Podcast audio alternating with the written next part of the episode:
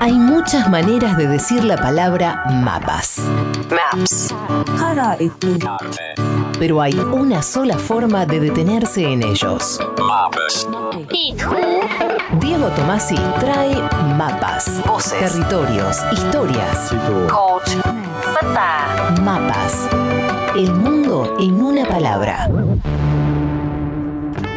Diego Tomasi, ¿cómo estás? ¿Qué tal? Buenas tardes, ¿cómo andan? Bien, ¿cómo estás vos? Bien. Bien, muy bien. Hoy, bueno, es 24 de marzo, así que me gustaría contarles una historia particular, una historia de exilio. A menudo cuando pensamos en personas exiliadas durante la última dictadura cívico-militar, se nos vienen a la cabeza lugares a los que viajaron gran cantidad de argentinos y argentinas. México, Francia, España, Claro. por nombrar, a- sí, por nombrar algunos países puntuales. Pero la historia de hoy nos va, a llegar, nos va a llevar a un lugar bien distinto porque vamos a ir a Mozambique, un Wow, país mierda. ubicado al sudeste de África. En 1498 el explorador Vasco da Gama llegó a sus costas y así Portugal colonizó el territorio unos años después, en 1505. Mozambique recién obtuvo su independencia en el año 1975. Ah, mira. En ese contexto, en esa república naciente, ocurre la historia de hoy. Yo soy Carmen Mercedes Báez, argentina, hija de paraguayos exilados febreristas en la Argentina. Soy médica social y comunitaria y activista del movimiento por la salud de los pueblos.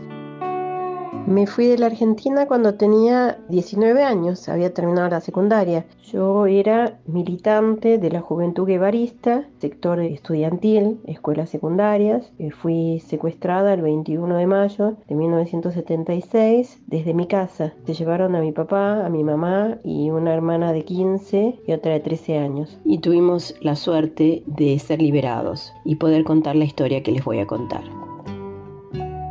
Y ahí mi padre me consiguió sacar de la Argentina, yo me fui a España y después a Suecia. Mis padres recién viajaron a Suecia en el 1978. El 17 de enero de 1981 llegué a Mozambique porque mi papá se había ido de Suecia a trabajar a Mozambique como colaborador en la construcción del nuevo sistema revolucionario, socialista, que estaban buscando técnicos para poder eh, ayudarlos. Y él me dijo que podía estudiar en Mozambique.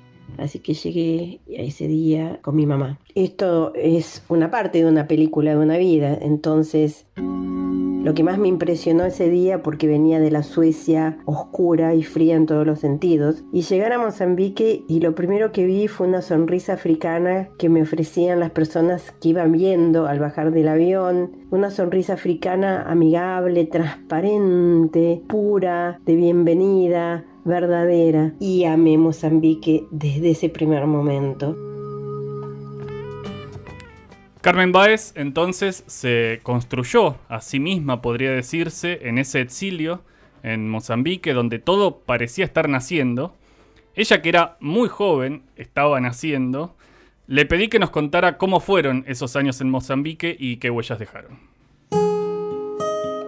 ¿Cómo fue mi vida en Mozambique? Bueno, fue una vida llena. A nivel personal conocí a mi compañero, sudafricano, jamás había visto un sudafricano en mi vida y a través de él aprendí la lucha contra el apartheid. Él era blanco, desertor del ejército, estaba exilado en Mozambique. Tuve mis hijos, tuve muchos amigos, compañeros, familia postiza, muchos ahijados y fundamentalmente mi vida fue conseguir lo que siempre quise desde chiquitita que me preguntaban qué quería hacer cuando era grande y decían médica a los niños pobres. Y bueno, y tuve esa maldita suerte, como el programa de ustedes, de realizar ese maldito sueño, ¿no? De ser médica de los niños más pobres del mundo en una provincia de Mozambique. Cuando me recibí fui médica de esos niños, malnutridos, con cuello con marasmos y todas las formas graves de malnutrición. Esa universidad llamada Eduardo Mondlane, por el nombre del primer presidente de la Frelimo, el Frente de Liberación de Mozambique, Eduardo Mondlane, es donde yo me formo. La mitad de mis profesores eran cubanos. Años más tarde me enteré la suerte que tuve de haber sido formada en esa universidad africana. Aprendí mucho, que no se construye el socialismo sin una clase trabajadora, venían del colonialismo, sin pasar por el capitalismo, solo con campesinos, muy difícil, y mucho menos cuando la gente tiene hambre. Viví también y aprendí lo importante que es tener un líder con carisma, que guía al pueblo, que era Zamora Moisés Mayel. También me enseñó Mozambique de, vivir la, la pobreza con la gente, de la mano de la gente como médica y con esa resiliencia que solo el pueblo africano tiene. La médica Carmen Báez no se quedó para siempre en Mozambique.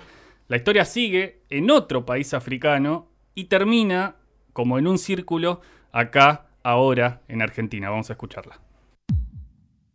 Me fui en 1994 a la Sudáfrica de Mandela porque mi marido pudo volver y quería volver y tenía el derecho de volver a su país. Entonces decidí iniciar una carrera en salud pública, en sanitarismo. Colaboré en construir el nuevo sistema de salud. Milité en el Congreso Nacional Africano, en el Partido Comunista Sudafricano y en el Comité de Solidaridad con Cuba, donde recibí los 400 médicos pidió Mandela para adaptarlo y trabajé en la campaña contra el bloqueo de liberación de los cinco héroes cubanos. Por eso me gané en Sudáfrica la medalla de amistad otorgada por el Consejo de Estado cubano.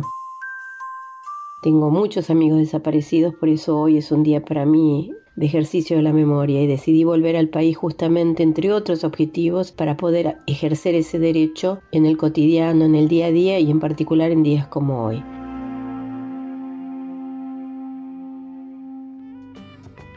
Carmen Báez está en Argentina de nuevo desde el año 2006. Su historia, como la de otros exiliados en Mozambique, está contada en una película que se llama Exilio en África, dirigida por Marcela Supisic y Ernesto Aguilar. En su momento el documental se proyectó en el Museo del Hambre, que dirige Marco Filardi, a quien agradezco mucho su contribución para esta columna.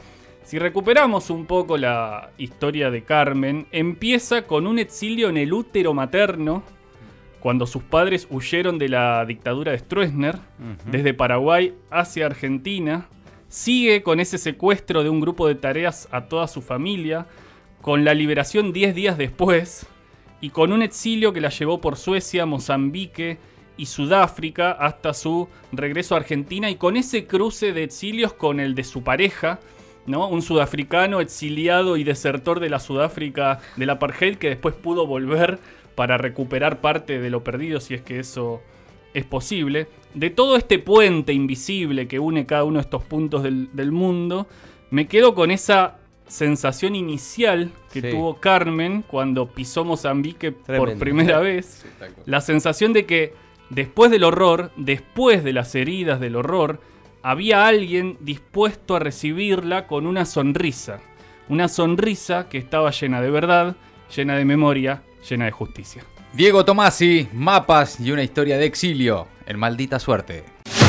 Maldita Suerte, de 15 a 17, en el Destape Radio.